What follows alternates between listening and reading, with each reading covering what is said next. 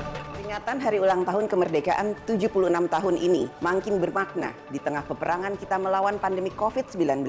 Di tengah pandemi COVID ini, kemerdekaan ialah bentuk optimisme diri dalam menghadapi persaingan ekonomi global. Merdeka berarti mampu mempertahankan keutuhan negara kesatuan Republik Indonesia dari setiap ancaman, baik secara politik maupun keamanan negara yang dapat memecah belah keutuhan bangsa Indonesia. Raih prestasi dengan semangat untuk membangun negeri. Saatnya kita benar-benar merdeka dengan memperkenalkan jati diri bangsa Indonesia. Mari kita fokus menyongsong kemerdekaan dengan menyatukan keberagaman dan meningkatkan kesejahteraan rakyat demi mencerdaskan kehidupan bangsa. Saya Puan Maharani, Ketua DPR RI. Saya Aziz Samsudin. Saya Sufmi Dasko Ahmad, Wakil Ketua DPR Koordinator Bidang Ekonomi dan Keuangan. Saya Rahmat Gobel, Wakil Ketua DPR Koordinator Bidang Industri dan Pembangunan. Saya Muhaimin Iskandar.